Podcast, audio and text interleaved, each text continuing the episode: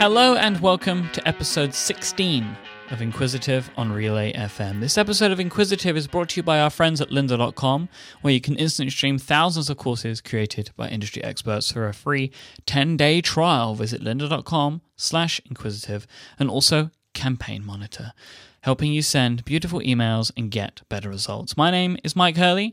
Today I have the absolute pleasure of being joined by Gina Trapani. Hi Gina, how are you? Hi, I'm doing great. Great to be on the show. Yeah, I'm so happy to have you today. I've, I've got an absolute ton uh, to talk to you about. But before we begin, Gina, what do you like to be known for? What do I like to be known for? Whoa, mm-hmm. that's a big question. So we're talking like tombstone one. etching? Whatever, however you want to take it. I'm, I'm more interested in how people take that question than, than the answer that they give. Well, I tell my daughter, who's two years old, when I leave for work in the morning, because she, you know, she kind of wants to know like why I'm leaving, uh, that I'm going to work to make money and to make the internet better. So I'll, I'll, I'll stick with the second one. I, I want to make the internet a little bit better. How about that? That's what I'd like to be known for. That's not a small task. It isn't, and it's a, and it's a g- giant mountain, and I'm just sort of chiseling away a little tiny piece in my far corner. Um, but uh, you know, if I if I do anything right, that'll be the end result at the end. I think of my career. Well, I, I guess the, the the thinking is like if if everybody tries to chisel away that little piece together, we can maybe do something. So as long as you're doing yeah. your part, you know, and, and trying to encourage others, then you should be making change. I, I hope so. That's what uh you know, that's the, the end of the day, like what did I do today? Or if I'm feeling um, aggravated about not getting something done or your how something went that day. I just kind of go like, did I, you know, was there any movement? Uh, and if not, I try to do better the next day. And there's somebody's trying to break in to stop you. Like. yes, there is a power saw going on outside my window. I apologize. so, I guess these days you you um, most known or spend most of your time uh, on ThinkUp. Yes. What is ThinkUp? ThinkUp is a web app that I've been building for a long time now, since 2009, and it's a, it's a, it's an, it's an app that gives you insights about you and your friends on social networks like Twitter and Facebook. Uh, so you go to ThinkUp, thinkup.com, you sign in with your Twitter or, or, your Facebook account, and ThinkUp gives you this kind of, it's kind of a blog about you, a news feed about you. It tells you when your friends have changed their bio line or what tweets of yours got the biggest response, um, or who your biggest fans on Facebook were this past month. Um, it's basically like analytics, but written for human beings, not robots. So the last time that we spoke, you were actually in, I think, the final week of your original crowdfunding campaign um, for ThinkUp. That so. was a long time ago. So that was last fall. So fall of 2013. You and I have, I was just saying in pre-show, you and I have been through, like, have had like three different professional lives since the last time we spoke, and that was only a year ago. Pretty much, yeah. It's uh, there's been a lot of change. So how, there sure has. How have how are things going? Are you happy with the with the crowdfunding route? Like when you look back at it now, um, did that work out best for you for ThinkUp? You know, I did. I love the crowdfunding campaign. So now ThinkUp has has been funded pretty much almost every single way you could be funded. For, for a while, it was just out of my pocket. Uh, then we had a grant from MacArthur and, and AAAS, a grant from, uh, from, from those organizations to build for government agencies. Then we did the crowdfunding campaign, which is when you and I spoke. Then we closed a, a seed round of venture capital funding. Um, and then we created a business where customers like paid us a subscription fee. So I feel like I've, you know, like every single possible way that we could fund this thing we kind of have. And the crowdfunding campaign was one of my most favorite ways to to fund development of the app because I like I really like being beholden to customers. I like that that users are paying for the app. And with the crowdfunding campaign, I mean like the app wasn't available at that time. So it was a great show of faith and um it was people who, you know, we're supporting an idea only. And I think that's a tremendous leap for people to make with their, with their money and their credit cards. And I was deeply humbled and like motivated a hundred times more to build something great because I, I, I didn't want to disappoint people who had, you know, put out their money before they had seen anything. What lessons do you think that you learned from that? What did you? What were your biggest things that you took away from having this product that you were trying to get people to buy into Sight Unseen? You know, building a crowdfunding campaign is such a, a oh, it's such an educational experience. I mean, it's so much of a marketing thing. I mean, because because you have to explain this idea and you have to sell an idea without having a thing to give a person. Um, so it was really interesting. You know, I think the crowdfunding campaign, a lot of people backed because they knew me or they knew Anil, my co-founder, Anil Dash. Um, they backed it because they fell in love with the idea. They backed it because it was kind of, you know, impulse buy. Um, you know, it was interesting after the crowdfunding campaign ended, you know, we had people who just never came back and claimed their username, you know, n- kind of never came and got their huh. reward. They just kind of supported because they wanted to. We definitely had a small percentage of people like that. Um, and it was, so it was a great lesson in marketing for me. I think the biggest the biggest lesson, the overarching lesson that I've that I've learned with um, with building ThinkUp is is about telling stories, is about communicating, you know, meaning in whether that, that's a data point, a, you know, a data point that, uh, in your personal data that we're trying to create an insight in in the app, or just explaining what what the app is, which by the way, we're still working on. We still haven't gotten it down. We, we still a lot of feedback that we get is, "Hey, I don't really understand, you know, what this is." Tell me what I get from this. And, and part of that is because the app is kind of in its own category, mm-hmm. uh, or, it's, or, it's, a new category.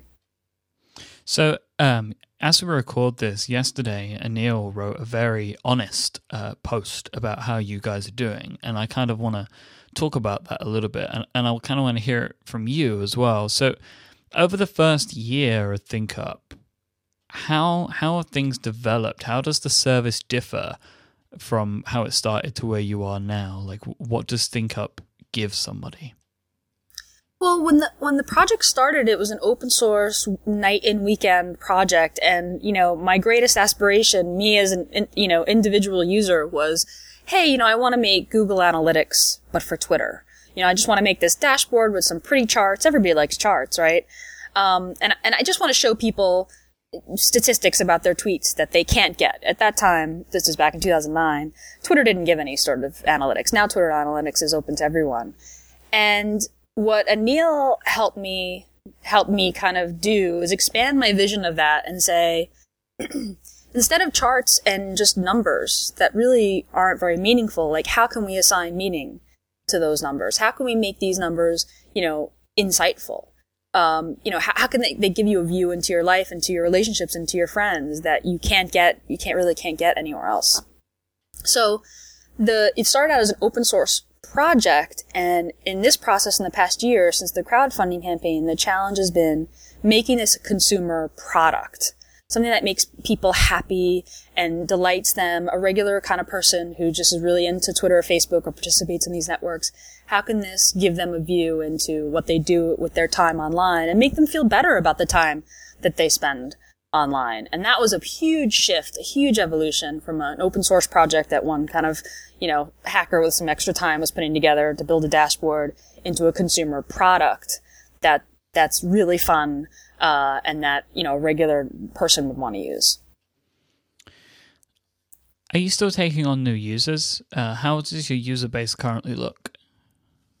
We are. So we offer a 14 day free trial. It's a paid service, uh, which was a big decision. This is a decision you have to kind of make when you're building a web app, right? There's, there's pretty much two paths. There's build a free service and you try to bring in as many poss- many users as possible, bring in as many kind of eyeballs as possible, and then sell advertising or make it a, a, a subscription service, a pay for service where, pe- where people pay you, your customers pay you directly. And because it's the web, that is sort of by definition a much smaller user base. Um, so we went with the small business of customers paying us versus, you know, larger kind of free, free service where we're doing, running advertising. Both are totally valid business models. Um, but I'd worked in advertising based businesses on the web for my, well, basically my entire career and I wanted to try something different. Um, so because it's a pay service, we offer a free trial now. You go to thinkup.com, you can sign up for the free trial. And we, we get a solid number of signups every day. I mean, you know, anywhere between, you know, 30 and 100 people will sign up for the trial every single day. And then a percentage of those people convert into paying users. It's five bucks a month. So it's basically the cost of, you know, two cups of coffee, uh, a month to, to stay on with the service. And, you know, our, subscriber conversion rate or ac- our subscriber acquisition rate is is growing, but it's slow. I mean, we're not bringing on hundreds or thousands of users, uh, paying users per day. And that was a really interesting thing to realize because, you know, we took, we took venture capital funding from some great investors. And, you know, but what, what VCs do is that they, they invest in high growth companies that have, you know, user acquisition charts that kind of are hockey stick shaped. You know, they, they looked at, you know, that 10x growth, that like geyser like growth. And, and we, and that is not what our user growth chart looks like. Um, so that was a, that was a big reckoning for us because it was like, hmm, maybe the VC route isn't the right one for us. And that's what Anil's post on our blog, blog.thinkup.com was about. We published uh, an update kind of on our business, um, and, you know, what that meant for us. So the current user base that you have, um, the current paying user base, are they enough to sustain the business? Not with the number of people that we had. We had a, we had a team of so it was Anil and Anil and I are full time, like co-founder and I are full time. Then we had a team of like uh, four uh, four or five other folks, contractors like hourly um, uh, contractors helping us out. And with and and the point and the point was this this year to build out the product with that team. And so, um, the current, our current subscriber, uh, numbers aren't enough to support that, that, the entire team. So we, and this is what our post was about, our, our blog post yesterday. We had to let go of, um, several people on the team, which was extremely difficult, extremely difficult decision, um, cause they're extremely talented and very productive folks. Um, but it was this reckoning of like, hey, we're growing at the, at the rate of a small business versus a Snapchat or a Facebook. Um, so we've got to dial things back down and run as lean as possible from here on in and get ourselves to the place where we are sustainable. Uh, and then maybe grow our, you know, employee base from there. When you look at um, thinking about if if you kind of look at the, the where the business is at the moment, mm-hmm. there's like a fear of like a vicious circle, right? You need to bring more people in, so you need more features, and you need people to make new features. And yep. if the users aren't there and you've had to let people go, are you concerned about the, the roadmap of the product at the moment? Well, I don't know if the formula is more features equals more people. Right. Um, I think I think that telling the story of what the app is and getting the word out about the app is also is a big part of that. Like we we've done some some marketing and promotion that have been really successful in bringing people in. We we ran an ad on um uh, we did a sponsored post on Daring Fireball, for example, which brought in which you know brought in tons and tons of users and it was interesting you know john john gruber he you know in his post about it about ThinkUp he said you know i heard about this analytics thing i rolled my eyes because most social media analytics are awful but it turns out ThinkUp's pretty good and for him to say that, that was very, um, it was very validating for us, and it gave permission to this huge community of people who would roll their eyes at the idea of doing anything that's, you know, as, you know, like SEO-ish as social media analytics. Cause, you know, I think people have a bad taste in their mouth from the idea of social media analytics, like the Klouts and the, you know, various dashboards and, you know, that's for brands. That's for people just trying to, you know, sell stuff or, or take over your timeline. You know, that's for evil people. And that's not, that's not what ThinkUp's about, but I think that there's a sort of built-in bias. So I think one of the things we can do is tell our story a bit better and explain what we are a little bit better. And I think that will go a long way in getting, in getting new customers in. Um, versus, you know, just build, building out features. But, you know, marketing is hard. Marketing is hard. Yeah. And, we, and Anil wrote about that at length in, in the, in the, in our blog post. So do you think that with where you are right now, um, you you have the the right team in place? Do you think that in the future you would want to grow the team again? You know, yeah, I think right now Anil and I are both completely capable of doing everything that we need to do in order to run the company. Um, you know, with the exception of, you know, we have one kind of operations person who's on call that if the server is completely, you know, just, just, just die in the middle of the night that, that we can page, right? But, but everything else we we can do. But you know, there's only so many hours in the day, right? And we want to be able to push out new insights and, and produce new insights, um, you know, at the same rate that we were when we had several people. I don't know that we're going to be able to do that. I mean, we may slow down in terms of number of features going out, but I think that um, in terms of getting getting the word out and telling the right stories and um, kind of hooking people in with what ThinkUp is, like right now it's December, it's December 3rd, and, you know, the, the end of the year is the time when people start to look back at their year. You're inevitably in the next week or two going to see Facebook do their, you know, your year end, you know, special video, best of 2014, and Twitter will probably do, I don't think Vizify is around anymore, but Vizify used to do a, you know, year in review kind of thing, and ThinkUp is doing a year in review right now. So every day we have kind of like, we're calling it the Advent calendar, although it's a as someone who was raised Catholic, I, I, I object a little bit to that. But every day it's a new insight kind of gets unlocked in your, in your stream. And I think, um, a lot of people are saying like, oh, this is really cool. Because I think when you have a year's worth of data, it gives you this perspective of like, oh yeah, back in March, I was really fired up about this issue and I tweeted about it a bunch. Huh. Like that's, that's an interesting insight in like where my head is at and where I've been in 2014.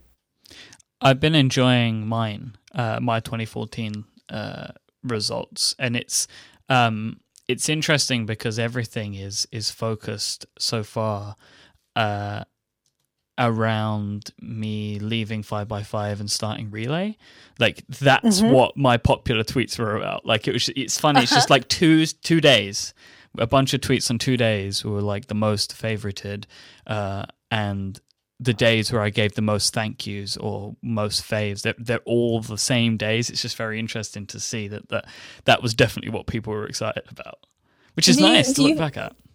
I mean, it is. I mean, that was a tremendous like transition and movement for you. Do, do you feel yeah. like that? Like when you look back in 2014, you know, three years from now, are you going to be like, yeah, 2014 is the year that I, you know, left by 5by5 and I launched Relay and I started off, you know, do, doing my own thing, you know, having all this new experience. Like, do you feel like that's an accurate sort of picture of what this year was about for you? hundred percent. Yeah. So it's good to see that validated. It's it's the, so it's glad. one of the most important things I've done in the last five years, let alone you know the last year. So it's it's nice to see it, and it it's nice because it's kind of vindicating, especially when you see the most that that is they are the most favorited tweets as well, because it's like that's people supporting you, you know.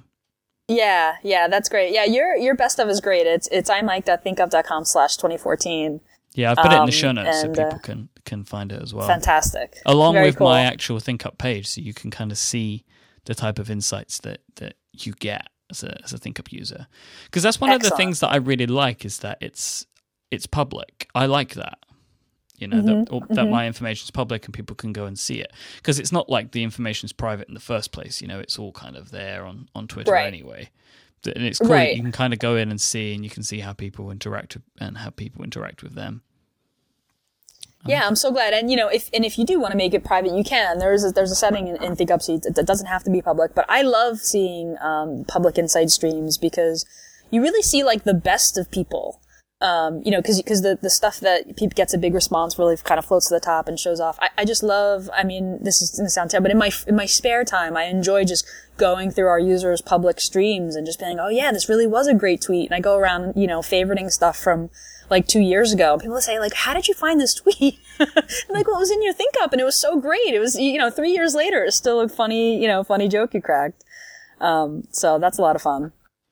So I want to take a, a very quick break, uh, but I still have loads more ThinkUp stuff that I want to talk to you about.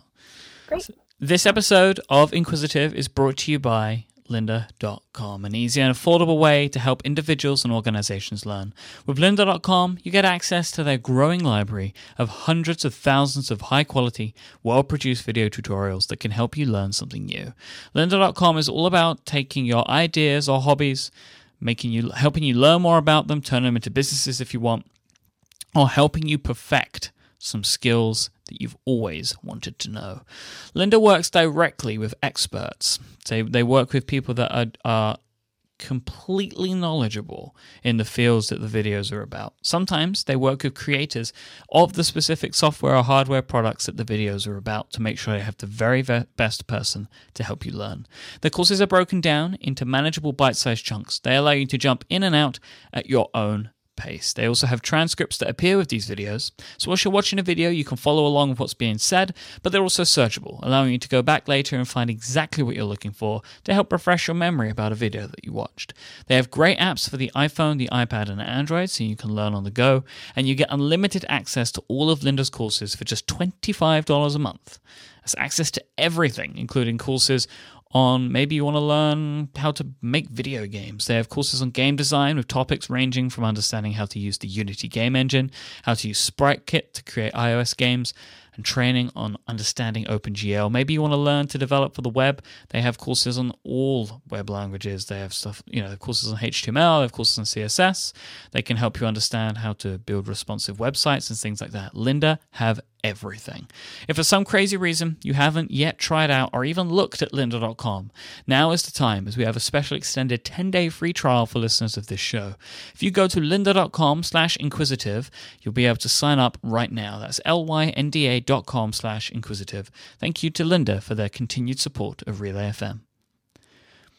So, Gina, how do you feel um, about the current product direction at ThinkUp? Like, do you ever think that you maybe would want to make a tool that was more focused towards business, or is the personal stuff or the things that cross those barriers is that the right balance for you? I I never wanted to build a, a tool for for brands uh, primarily, even though you know a lot of people have told have told me and, and will continue to tell me that that's where the money is. Um, I, I think that brands can and many brands do use ThinkUp, but I think, I believe that more and more people are getting onto these networks, onto Twitter and Facebook and Instagram, and more and more people care about what they do there and what their response is like and what their friends are up to, and they care about what their data means. Um, and I want to build a tool for for those people. Um, this is a really sort of dangerous place to be because I don't I don't think I don't think that people see this market. You know, this market isn't as as obvious as you know, market for brands for Starbucks or Target or whatever to you know to, to measure their social influence. And and of course, you you know, you have products like Klout that kind of give people popularity numbers. And and I think there's a community of people who think that that's uh, you know not useful or maybe kind of jerky in some ways. Um, but I think that there's an interest here and a market here for people who really want to do better online. I think when you look at something like Gamergate, um, which went on this year, and the amount of harassment that goes on online, and the amount of negativity, negativity, and har- harassment, and just crap that can go on on these networks. I think it it that those types of situations make people inspire people to want to do better and to say more positive words and to help protect their friends and support people who are doing uh, good work online. And that's that's who I want to build ThinkUp for.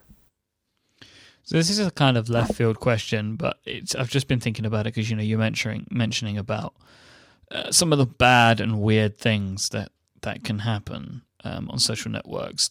Do you think, or does ThinkUp have the capability to spot trends like that? To kind of you know, or would you ever want it to to kind of be like, hey, buddy, you're kind of being a bit of a jerk here. yeah, yeah. You know, it, there's we do we do have the capability just to some degree, and we have a couple of insights that touch on it a little bit. Like we've got this one insight, and it actually is probably one of our most talked about insights, which is how often you've you've dropped an f bomb online, like how, many yeah. times you've heard, uh-huh. and um, people really react to, to that one. Um, for obvious reasons. Um, but it is, and, it, and it's one actually, this is an insight that I really struggle with as the mom of a two year old. You know, that's not a word that I use in front of my daughter, right? and and it's a word that I generally don't use online and and the way that we originally sort of wrote the copy was like f yeah like way to go you know like facebook users curse knowledgeably we were kind of very encouraging and you know had, we had this like very heated internal debate with my team where i was like should we be cor- congratulating people for using this word like i you know I, I don't want to pass judgment every time. You know, I don't want to be finger waggy about it, but maybe we should have a couple of different um, versions of the copy. You know, maybe one that's neutral, maybe one that's congratulatory, and maybe one that's like, "Hey man, what are you doing?" Um, one of the challenges with taking people's data and drawing some a conclusion from it is that you don't you don't know. You don't know in what context. It's very difficult without some you know very advanced sort of natural language processing going on. Uh, you know what context words were used. Um, we have one insight that will let you know like if you haven't replied to a friend of yours in over a year. And you know, the insight was like, oh, you have, you know, for, for, instance, you might get an insight. If you hadn't at replied to me on Twitter for a year. I might say, hey, Mike, you know, you haven't, you know, you haven't said anything to Gina in over a year. What does that mean? Does that mean that we fell out of touch and it was all innocent? We're just acquaintances. And you want to get back in touch? Does it mean I died? Does it mean that we had a hor- horrible, nasty breakup? You know, like we we I don't we don't know. Uh, so we kind of have to we kind of have to walk this line of like, hey, you know, sometimes it's good to have some time to reflect. That that's the that's a very sort of neutral, just, hey, just noting this. So detecting whether or not somebody's being a jerk online is, is hard, but there are other things to do. Like, have you heard of Randi Harper's, um, uh, I think it's called the Gamergate Auto Blocker. It's basically a way to share block lists. Uh, with your friends. So, so if you've blocked somebody, and that, that's something that we've been talking about internally a lot with ThinkUp, but like, is like, if I, if I can see that 10 of my friends have blocked someone, uh, and let, let me know that, then you know then I can block that person as well, or maybe I can watch their tweets and report them. Twitter just um, released the ability to report a harassing tweet for someone else on behalf of someone else, which was not possible before. The person, the, the target of the harassment had to be the one to file the report. Um, but now, if I see someone harassing you, I can let Twitter know. Uh, which I'm really happy about because, yeah. like in real life, at the playground, if you see somebody bullying someone else, you can step in and do something, right? But you couldn't you couldn't on Twitter before this change, which I think just well, went out this week. Taught to do that as a kid, right? To stand yeah. up for people. Yeah, you stand up, right? You stand up and you do something, right? Like that's what you're supposed to do. So it was so bizarre. You couldn't do that. Like I could see friends of mine getting harassed, and you know I couldn't do anything. But now you can. So um, that's something I would love to see ThinkUp help with. Uh, help people, empower people to help each other by exposing data like block lists uh, which is available via the Twitter API, but not really visible on the on the Twitter website. I guess the interesting thing, like, is that you have at your disposal a lot of in- incredibly interesting data and a system mm-hmm. that's powerful enough to do something with it but it does lack context in some instances that you you can never really yeah. get you know like you were saying about the idea if you haven't spoken to this person for a year like you have no idea why and like then an insight like that could end up being more damaging than than helpful and it's yes. it's interesting because it is it's like that's so powerful but it's at the end of the day, it's a computer that doesn't understand emotion still. So it's like you, yeah. you, you, can't know. So it's like, what do you do with it?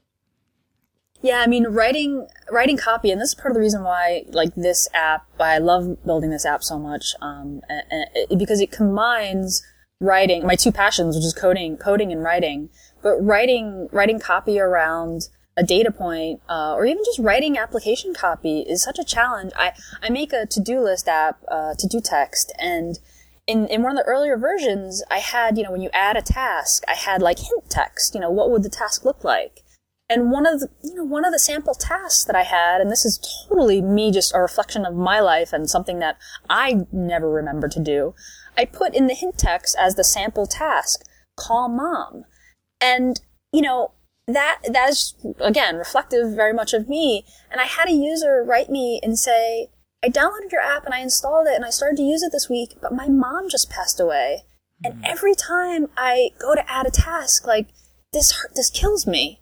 Oh and my, yeah. I was wow. just like, I was, oh, I was just, it was this wrenching moment of like the most like innocent and simple and I thought universal, but you know, not everybody has a mom to call. Like that's a, you know, this is just a, this is just basic kind of empathy here, you know? Uh, and I changed it. I changed it to, I, I wound up using, you know, crazy, insane, fictional, you know, Renaissance fair type, you know, task. Yeah. because I was like this, you know, to, to make it kind of funny. Even that is a sort of cultural touch point, you know, that maybe some people would get and some people wouldn't. But, um, but so that's something that we run up against and ThinkUp all the time. It's like, you know, do, do we want to make these assumptions? You know, what kind of cultural assumptions are we making? Uh, you know, who's our target, target audience?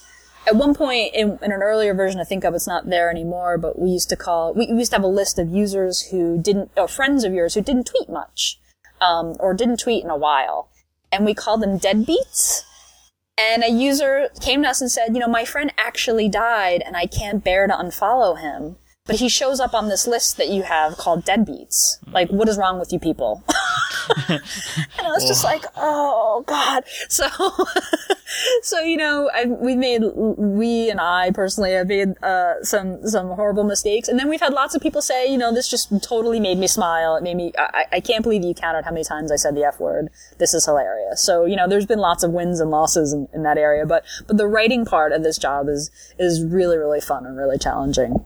So in my previous employment, I worked in a, a marketing department for a, a mm-hmm. company that had millions of customers, and, and I used to send emails and, and create DM packs for millions of people. And it was quite interesting how sometimes you would be blocked in your mind by thinking about that one person that you could upset. And it was a, a real difficult thing for us as how you would proceed. Like, okay, you're going to write this pack, but what if this person's child just died and you're telling them about like a product for children? Like how do you yes. how do you get over that stumbling block? And, and, it was an interesting thing that I had to battle about quite a lot. How much do you let that because obviously now you've you've bumped into a lot of these things. Um, how much do you let that play on your mind and, and drive product decisions? Yeah, I mean, it's a constant challenge because, you know, you don't want to make your copy so vanilla that it just won't, you know, you want to have personality and voice and you want to make people smile and make that leap, but you also, you know, you don't, you don't want to offend someone or, or, or it touch, you, you want to make people feel good, right? Like the goal of ThinkUp is to make people feel really good. And in fact, this is something in my engineer mind I've really had to get over. Like, we're doing these best of, you know, your year 2014, right? Um, but for people who just sign up for ThinkUp now, due to API limitations or just the limitations of our crawler, and if someone you know tweets or posts a lot, like thousands of times, thousands of times over the course of a year, which is there's nothing wrong with it, but th- there are times when we can't get all the data for the entire year. Uh, so, you know, we run these like, hey, your best post of 2014. Well, at least since April, you know, we've kind of got this like caveat, like, well, you know, we've got your data at least since April. And I really struggle with that because I was like, the data is incomplete. This insight is invalid. And it's like, no, no, no, no. The insight is still valid. Like, this is still sort of a good positive moment. This is still an insight to show. Like, this is still a fact which is true. We don't have complete data, but this is like the, the shift that I had to make is like, this is about emotion as much as it is, it is about accuracy. And as long as we're just upfront about what we know and what we have, um, you can still feel good about your best post since April, even if it's not exactly since January. Um, and that's that's been hard. So I really try to I try to balance. You know, the goal is to make everybody happy. Um, you can't make everybody happy all of the time. Like, look, there are times when people get really mad and they say, you know, you got the time zone right on the, you know, it wrong on the insight that says what my best time is. And what if somebody in India reads a tweet that I posted here? That's not my best time. And it's like, it's okay. It's okay. Uh, you know, we do our best to accommodate and be as true as we can to the data, but it's, it's about, it's really about the stories and it's about making a story that's worthwhile enough to at least make the person reflect and ponder on it. So, what do you think or what do you want the future of ThinkUp to be? Like, what challenges are there left for you guys to to tackle? Um, and, and where do you want to go? Where do you want the next twelve months to go? Well, we have um, ThinkUp is an open source project, so all of the sort of tickets, our issues, we actually all of our code is on GitHub, and we've got this issue tracker that's literally stuffed, stuffed with ideas that we have for insights that we really want to build. Um, so we've got a couple of years of work just in building new insights or refining, you know, fixing, refining the insights that we already have.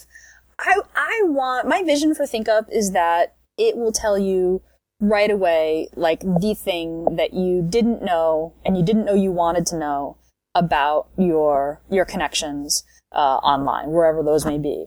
Uh, one thing that we um, that I'm really excited to work on in the new year, once we once once the the year end stuff is done, uh, was we're going to hook up Instagram. Uh, so we'll have we'll have you know your best photos and your biggest fans and and some some really great Instagram stats. I'm really excited about that because Instagram's a great network and it'll add a lot more visuals to the ThinkUp stream, which I'm excited about.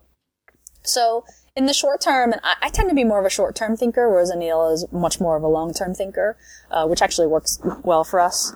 As a as a team. Um, my short term vision is like, man, I just want to knock out. We've got some really great insights on deck, and I want to knock them out.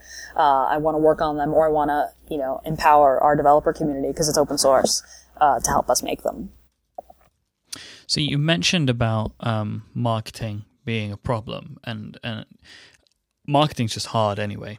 Mm-hmm. But I understand that you guys are in a, a situation where you're basically trying to disprove a common feeling amongst yeah. the group that you're trying to tackle.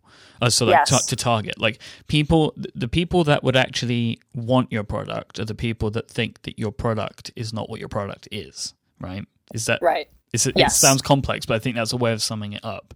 Definitely. How do you, or what are you doing? Like, what what what do you think you're going to try to do to to knock those walls down? Yeah, I mean, I think it's just, I think that, that the power of a great product is that the more that you make people happy and delight people and show them something that they didn't know before, the greater your chances that they're going to talk about it and tell their friends about it and then new people are going to try it. I mean, for, for, a great deal of our marketing effort is just around like, is, is around word of mouth. Um, I mean, luckily, like we do analytics on social networks, which is where word of mouth happens, right? Like where things go viral. So word of mouth is a big part of it for us. Um, and some of it is, you know, is partnerships. Like we, we just launched, you know, we, we've been really wrestling with this idea from, from, from our post about the business, you know, the state of the business this idea of a small business versus a giant VC funded, you know, enormous bazillion user kind of business. And um, we're sort of reckoning and, and dealing with and, and sort of accepting or embracing even our identity as, you know, hey, we're, we're a small web concern and we're, you know, building up a sustainable business and we're doing it slow and steady wins the race and we're doing it, um, you know, like a normal, regular small business gets built. And we got together with a bunch of friends of ours who build similar businesses. Um, Matt Haughey from Metafilter and uh, Andre Torrez and Amber from Milkshake and Samuel Clay from Newsblur. And, and, we offered, we put together a holiday promotion. We're calling it the Good Web Bundle. It's kind of like, have you heard of Humble Bundle? Yeah. Yeah, there's it's kind of like a package of apps that all come, come together. Um, so we got together with them. If you go to goodwebbundle.com, uh, it's basically a bundle of independent web applications that are sort of run by regular folks who, you know, got families and bills. Um, and it's a one-time payment and you get this claim code and it's an annual, it's a, it's a one year, uh, membership to each one of the sites. So it's five sites. It's ThinkUp, Metafilter, Newsblur, Milkshake, and The Toast, which is great, great new blog. Um, so that's, you know, kind of getting together with those folks and leveraging like those communities. You know, we had a lot of folks at Metafilter say, oh, I'd never I never tried ThinkUp, but now I will. Or we have, you know, ThinkUp users who bought the Good Web bundle, and then you can gift, uh, you can gift the claim code to that's a friend. Smart. So, so that's been really, that's been really fun. That got, um, some nice press coverage, and people really liked the idea of like, oh, okay, you know, we got a bunch of kind of small businesses getting together and, and helping one another out. And we've had several, um, much bigger, well-funded companies come to us and say, hey, how did we get in on this? Uh, which was very validating. oh, that is, well, I mean, the good thing about this, about the Good Web Bundle, um, is that there are a bunch of companies in here that are really valuable, but I think also suffer from the same problem that you do, which mm-hmm. is it's really hard to get people to understand them. Yep, definitely. Um, like Metafilter and Milkshake, um, mm-hmm. you know, they're they're they're great things that exist and need to exist, but it's hard to get people to understand why they should use them until they've actually started using them. So it's it's I think it's nice to kind of like well, I saw this good web bundle and it seemed like the perfect kind of solution for you. Mm-hmm. You know? And mm-hmm. I think it's it's nice to have something like that and, you know it's branded really well and it and it yeah, I think it's a really good idea and, and I hope that it is be it is a success for you guys. Yeah, it's done. It's done. It's done very well, and I'm really happy because um, kind of we're lifting all the boats. You know, like uh, it, it, makes me really happy as as purchases come in to see people. Oh, this is someone who like ThinkUp, but oh, these are all folks from from these other sites uh, who all gonna kind of get to experience the rest. So that's really cool. I mean, these are these are five communities of people who it's like, you know, yeah, these are these are folks that I, that I really want to try ThinkUp and are the right the right um, user base for us. So yeah, the Good Web Bundle was a great idea. It was Anil's idea. Um, I think that this is just the kind of, um, this was a, this was a marketing effort that I think, uh, I'm really proud of. And, um, it was really fun to kind of come together with, with these other sites. And, uh, now we support gift codes, and that's exciting. kind of put a deadline on writing gift code uh, uh, code. Uh, so so yeah, I'm pretty happy about it. So I want to actually talk to you about social media a little bit more. Um, but before we do that, I just want to thank our second sponsor for this week's episode, and that is our friends at Campaign Monitor, who make it easy to design, create, send, and optimize your email campaigns both quickly and easily. Campaign Monitor features Canvas. Canvas is an easy to use builder for creating beautiful email newsletters that are going to look fantastic everywhere on all kinds of devices. Thousands of Campaign Monitor customers are using Canvas to totally reinvent what they send, and you can create an email template that matches your brand and style for free at campaignmonitor.com/templates. With Canvas, you can create an email in just minutes. It's super easy to use with a drag and drop interface that takes care of all of the stuff that you expect to just work, like automatic image resizing. They have a great uh, layout tools like spacing tools, so you can make your emails look fantastic, and also a perfect typography and all of the colors and, and fonts that you want use to make the template look like it's all yours. Canvas automatically makes sure that your emails look great everywhere with the use of responsive design techniques. Campaign Monitor also have a bunch of other great things that you would want from uh, a company that's going to be sending your emails for you. They have subject line testing, so you can send out a couple of different subject lines and then automatically the right one's going to win. They have uh, a really cool uh, RSS to email function as well. So maybe you have a, a blog or something like that that you want to distribute via an email newsletter as well. You can just plug your RSS feed in and, Cam- and Campaign Monitor will send all of that out for you. These guys are really great at what they do and they're a fantastic supporter of this show and they believe in what uh, we're trying to do at Relay FM. So go and check them out by signing up for a free account right now at campaignmonitor.com. Thank you so much to Campaign Monitor for supporting this show and Relay FM. So, Gina, your business is focused on social media. So I assume that you try your best to stay plugged into what's happening and what trends are. Yeah. Um, what do you think? Like, if you look at the landscape right now, what are the big things that are happening in social media at the moment? Well, the the harassment issue that we talked about earlier, GamerGate, and the the tools around uh, you know stemming that harassment uh, is definitely a huge issue. I feel like this is kind of the issue for social media in in, in 2014. Um, I think that we all got to watch uh, women, especially women, you know, women in game development, you know, have to leave their homes because of death threats. And I think that it created conversations around, you know, are death threats protected speech? You know, what freedom of speech versus a person's right to feel safe in, in their own home.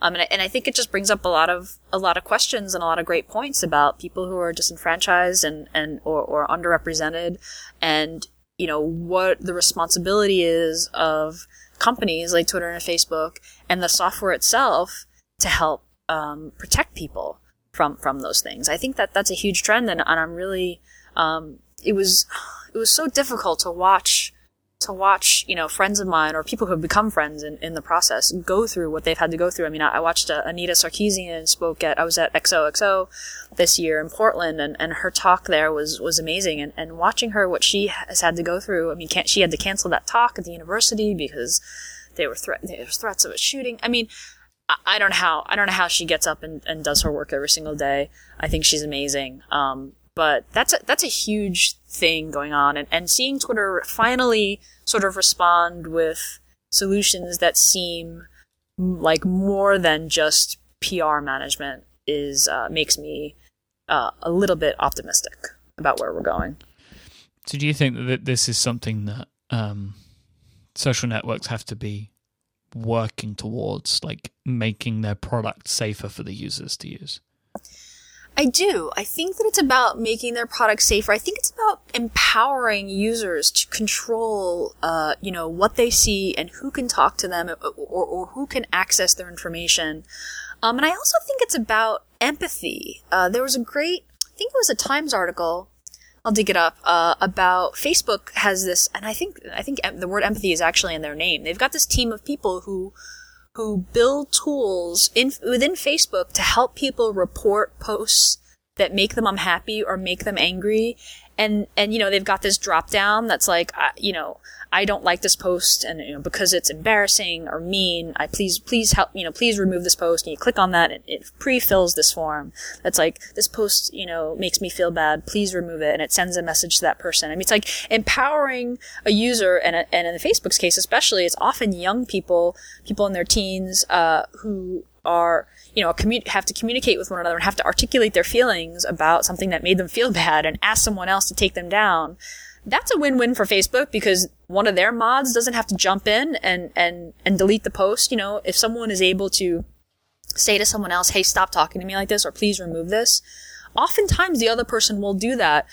Anyway there, they had this great data where it's like they had the word embarrassing like you could mark a post as embarrassing and it got used like Mm-hmm. 30% more often if the, if the word it's was there. So it said, you know, it's embarrassing. Like, so it's like helping people articulate, you know, I think we've all had the experience where we see something posted online about us, or maybe a picture that's not so flattering, or something, a joke that makes us feel bad. And it's like giving, giving somebody the ability to respond to that in a sort of, you know, in, in, in a, in, in, a helpful way, I think is a huge thing. Because most of the time, these things are jokes, or the, or the person didn't mean to, you know, uh, to to make you feel bad, right? It just happened. So I think I think it's about keeping users safe, but I also think it's about helping people communicate like civil people would communicate if they were standing in a room with one another face to face. Doing that online is extremely difficult because we're all just kind of avatars out there, you know?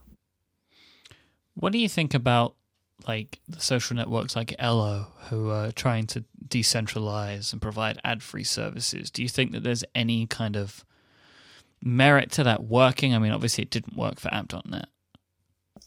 Yeah, you know, every few years we have the like hot new effort. I mean, it was first, I think it was Diaspora and oh, app.net. I forgot about that one. yeah, yeah, that was a few years ago, Diaspora. And then app.net had similar, um, a similar story and Ello had a similar story. And you know, it's, it, it I find it so interesting that people are clearly really interested in the idea of a private, you know, sometimes it's about privacy, sometimes it's about decentralization. I mean, Ello wasn't, Diaspora was actually federated, right? I mean, that, that, you mean, you know, people installed Diaspora on different servers. Uh, Ello was not. Ello was actually a centralized service, but Ello's shtick was, uh, no ad, uh, was it no ads? so I, so I, think it was privacy. So they weren't selling selling your data, quote yeah. unquote, to advertisers. Um, and App.net was kind of like a, a, reaction to the Twitter API limitations, where it's like you can do whatever you want with this yep. network, and um, and it's it's fascinating to watch this refrain every few years. Right, there's a project that hits on this, and people go nuts. Right, there's tons of press, and it's the hot thing, and and then people kind of poke holes in it, eh, or you know, I think Diaspora rose, raised the most amount of money any Kickstarter project had raised at that point in time, um, and uh, I, I find it fascinating because it's obviously a story, the privacy story, the decentralization story, the um, the the lack of sort of top-down control story. It resonates with people, and people want it, but they don't want it enough to use these networks long term, right? Like they're like none of these networks, Diaspora, App.net, and and Ello, as far as I know, hasn't hasn't gotten the network effect, hasn't moved enough people over to them, right? To to use to use, and I think it's for different reasons for each of them. Um, and you know, when we first started building ThinkUp, you know, the question was like, do we want to build a decentralized social network, or do we want to go to where the people are? And the and the answer was, well, we want to go to where the people are. Um, and the people are on Twitter and Facebook right now, primarily. Um, so, you know, people say to me, Hey, how do you feel about building an app that's on top of an API that's controlled by these tyrants that could just turn you off at any moment in time? And the answer is, it's scary. I sure, it's scary. Like, am I scared that Twitter's gonna cut us off at some point? Sure um, that you know because we don't fall into their right quadrant or whatever. Huh. I, that's that's frightening, uh, right? But you know we also use Amazon payments and to collect money, right? And like they're shutting that off, so like that's you know it's, it's sort of a, it's a risk that you take on take on when you start a business, um, you know, in, in the world of APIs anyway. Uh, but I also like want users, right? And I think you know going to where the people are was it was a really key key decision for us. Like any web businesses these days are beholden to something else. Like, for example, we have a bunch of people that deliver our content, you know, whether it's mm-hmm. Overcast, Pocket Casts, um, iTunes, that's how people get to our stuff. Any of those services could cut me off. Like they could just do that if they wanted Absolutely. to. There's nothing yep. to stop them. Um, and you know, or they could they could make a big change of some description, and so it's like you have to kind of have an element of trust these days. And but but then you know the track record of maybe the companies that you're working with are less trustworthy, but by the day potentially. Yes. Yeah. I mean, but you know, the, the choice is like every single thing that we do with, with ThinkUp depends on some, you know, we use, we use Google services, we use Dropbox, we use AWS, we use yeah. Amazon payments, we use a Twitter API, we use Google Maps. I mean, eh, you know, like the, we're dependent on a ton of APIs. So like the choice was, was between that, being dependent on APIs or building all that stuff, all that stuff ourselves. And if we had gone that route, well, we might, we might launch in 2045, you know? so, what do you think about like I'm I'm interested in Facebook because you've kind of if you look over the last few years, maybe the last ten years or so, all of these big services have been have been bumped away. Um, but Facebook seems to have stuck around the longest and it's got bigger and bigger. Can anything ever topple Facebook? Are they too big now, or could there always be a next big thing? That's a good question. I, I do I do think that there can always be you know another next big thing, and and I wonder. You know, it's funny. I mean, I think I think Facebook's doing well and going strong, and you know, you can talk to a hundred different people and get a hundred different opinions about their Facebook experience or, or whether or not they're even on Facebook at all. Um, but I, I, I don't accept that Facebook is going to be around in its current form forever and it's just going to be the default way for people to to communicate with one another. I mean, my um, my better half was an administrator at a university for you know her career, her entire career. You know, it's been I don't know. 20 years now and so she she's kind of has a front row seat to what university students you know american university students in certain regions like do and, and there was a time during her career where you know you hear kids on campus the students on campus say hey just facebook me um, you know, they didn't check email. It was one of the challenges of our job was like, how do we communicate with the students if they don't check their email? They, they just didn't check it. They didn't care about email, right? Like they just Facebook one another.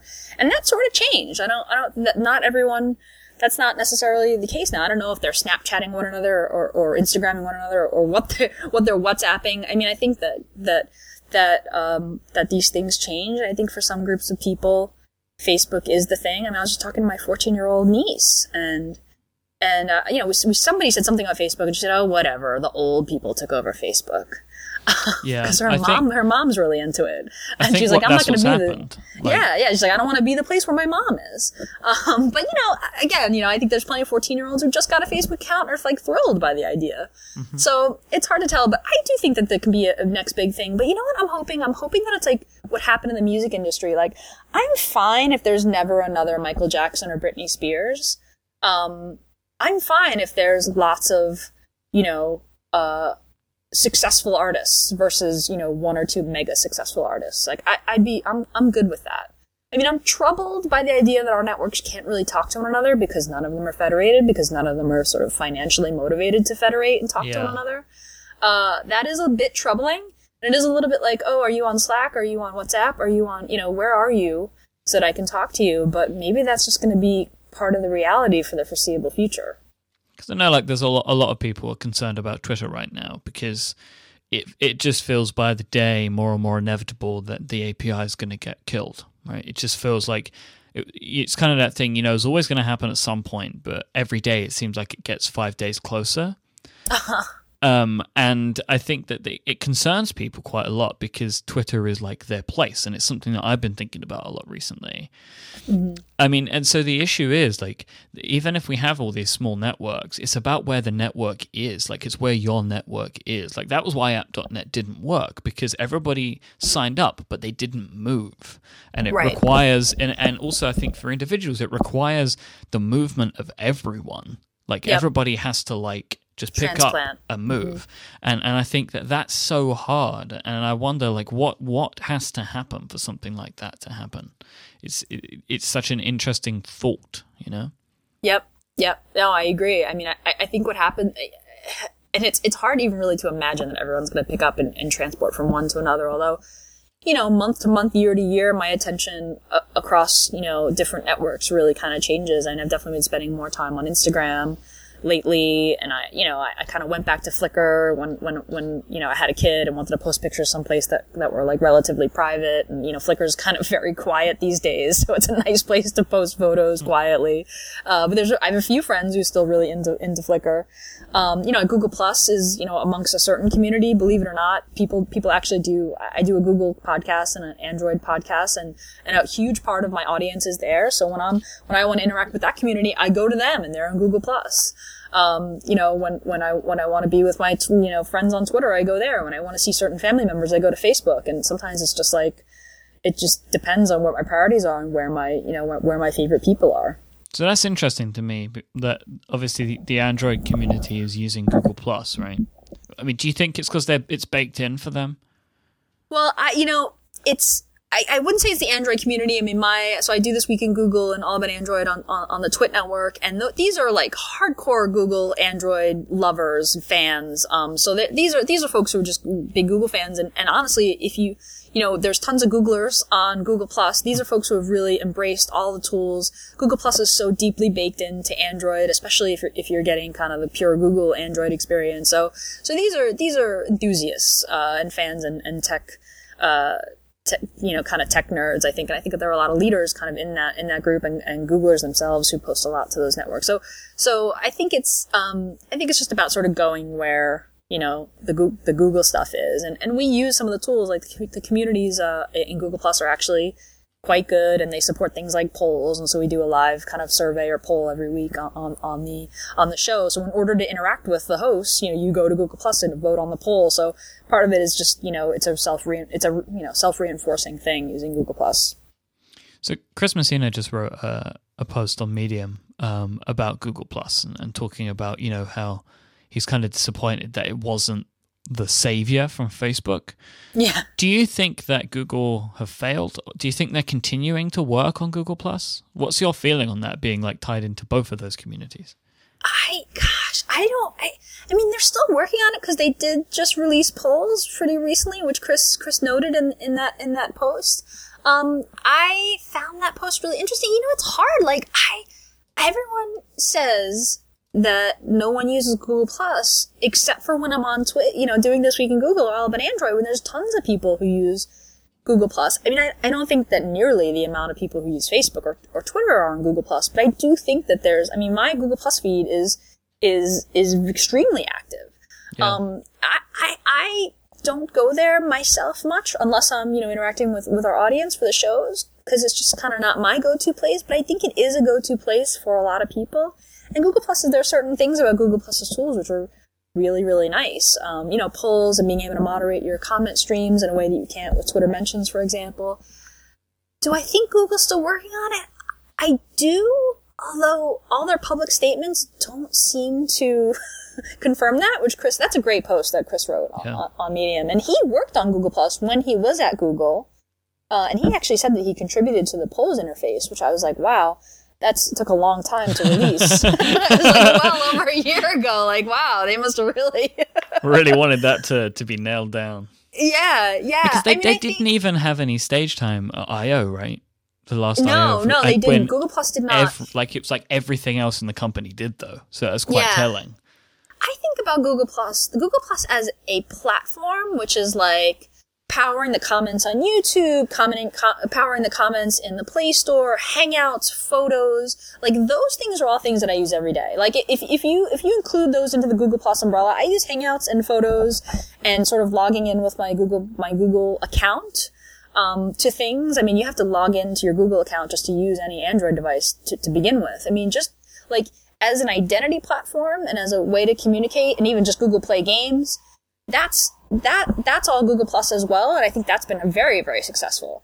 If you just narrow your definition of Google Plus to just the social network, I think it's it's you know I think it's a it's a not very successful twenty percent project. You know what I mean? But I think it's all the back end stuff that matters the most to them. Yeah. So, what other projects are you working on at the moment? You mentioned Twig and All About Android. Um, the shows that you do on Twit, right? Yes. Yeah. You know, I um I'm not actually working on very much else. I've been focusing almost exclusively really on ThinkUp. I, I, I do the Twit shows because I just I just love them and, and they kind of help force me to keep on top of tech news. Uh, which which is something that I need I need to be forced to do since I don't do a daily blog anymore. I, I uh, it's good for me to kind of check in with the news and keep on top of things. But I've been I've been concentrating almost entirely on ThinkUp because I've I've actually just been trying to reduce the number of things that I've been kind of doing because I wanted to you know kind of give 100% on ThinkUp. Although there are times when creatively I think you know I just want to work on something else. And occasionally I put in some time on Todo.txt, which is my, my to-do list app, and that's on uh, Android and iOS. They're native apps on Android and iOS. That's fun. And you know, I've be kicking around a few little ideas here and there. I'm not sure. I'm not sure if I'm gonna work on those or if I'm just gonna keep plugging away at ThinkUp. We'll we'll see. But for now, it's mostly just ThinkUp and uh, and the Twit shows. Twig's been going for over five years, right? It's a really long time. Yeah, like that's insane. There aren't many. I think of of the the only shows really that have been going for that length of time are on Twit. I think because Leo really- was there from the start, right? So and Yes. the shows that he started, like Twit, like it's just been you know it's been going forever. In, in yeah essence. he yeah it really has you know and i think this is something i really have a deep respect for people who like play the long game like Gawk, gawker media which owned lifehacker and you know lifehacker's are still around and gawker's still around i think the company is like 12 years old and that's you know and twit i think is, is a similar you know is, is is several years old and you know I think it's coming up to ten. I think Leo said on Twit this week. yeah, it's c- coming up on 10 years old. I mean, that's ancient in internet time. It's really, it's ancient. But, you know, I, I really think, and I, I believe this, and this is why I, I, I respect and like Matt Haughey so much too with Metafilter, which I, which has got to be almost 15 years old at this point, is like playing the long game. Like, I think that success in so many ways is just about showing up every day and sometimes making hard decisions and sometimes getting a nice boost or a bounce or, or a nice comment from someone and just keep plugging away um, and and just you know play, playing this long game. And this is this is what I want to do with ThinkUp. I, I think, and I think you have to kind of set up a sustainable life and business for yourself in order to do that, right? Because if I, if I love what I do, it doesn't really matter how long it's going to take to be successful because I'm enjoying what I do in the meantime. Um, and that's that's something I really aspire to because there's some version of myself who's like, I just gonna buckle down and not pay myself anything and just not sleep for like three months and I'm gonna like just get all this stuff done and it's gonna be awesome. And if it's not awesome by then, then I'm just gonna quit. There's something really, there's something really tempting about that. But I'm actually, maybe this is some indicator of how old I've gotten. I think I'm gonna go the other way and be like, you know what, I'm gonna, I'm gonna pay myself like enough money that I'm not worried about money and I'm gonna get, to get enough sleep every night and I'm gonna have dinner with my family and I'm gonna work hard and a lot. And sometimes I'm gonna work after she goes to bed at night and sometimes I'm gonna work on weekends. Not all the time, but sometimes. But I'm gonna work really hard. I'm gonna focus. I'm gonna do this for the next five years, five to ten years. And then at the end of that, we'll see where we're at. And if I'm if I'm happy in the meantime, then it's then it's worth it.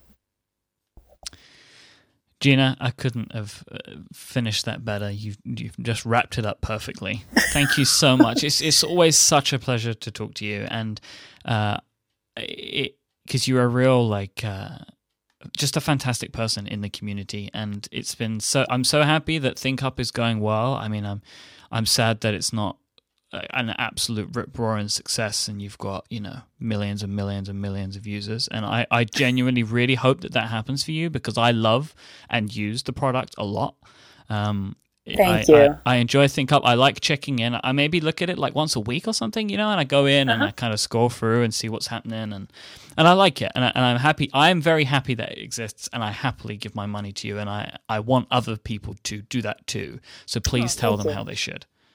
Thank you. Thank you. Well, yeah, I hope if you're listening, you'll go check out ThinkUp, thinkup.com. Uh, free trial. You can sign in with your Twitter or your Facebook account. Get a few awesome insights. If you do it during December, you'll get a fantastic year-end review of everything that's gone on in 2014 that I hope will help you sort of think about, you know, how you spent your time and what you've talked to your friends about and what your friends have been up to. Um, uh, yeah, try it out. And then if you like it, it's five bucks a month. Pretty, pretty simple. Or just go buy the good web bundle and get it, get everything. Oh yeah, or you know. yeah, you can get everything. You can join five awesome sites for a low price, um, uh, under hundred bucks. Five great sites, and uh, yeah, that's good web goodwebbundle.com. And Thank how you so much, people, Myke. This is great. No, it's pleasure. How pe- how can people find you? Where are you? I spend, I think, most of my time probably on Twitter. If you go to twitter.com slash Gina Trapani, it's just my full name. Um, I keep a little nameplate site of, you know, what I've been up to lately at ginatrapani.org. I, I mostly keep that up to date.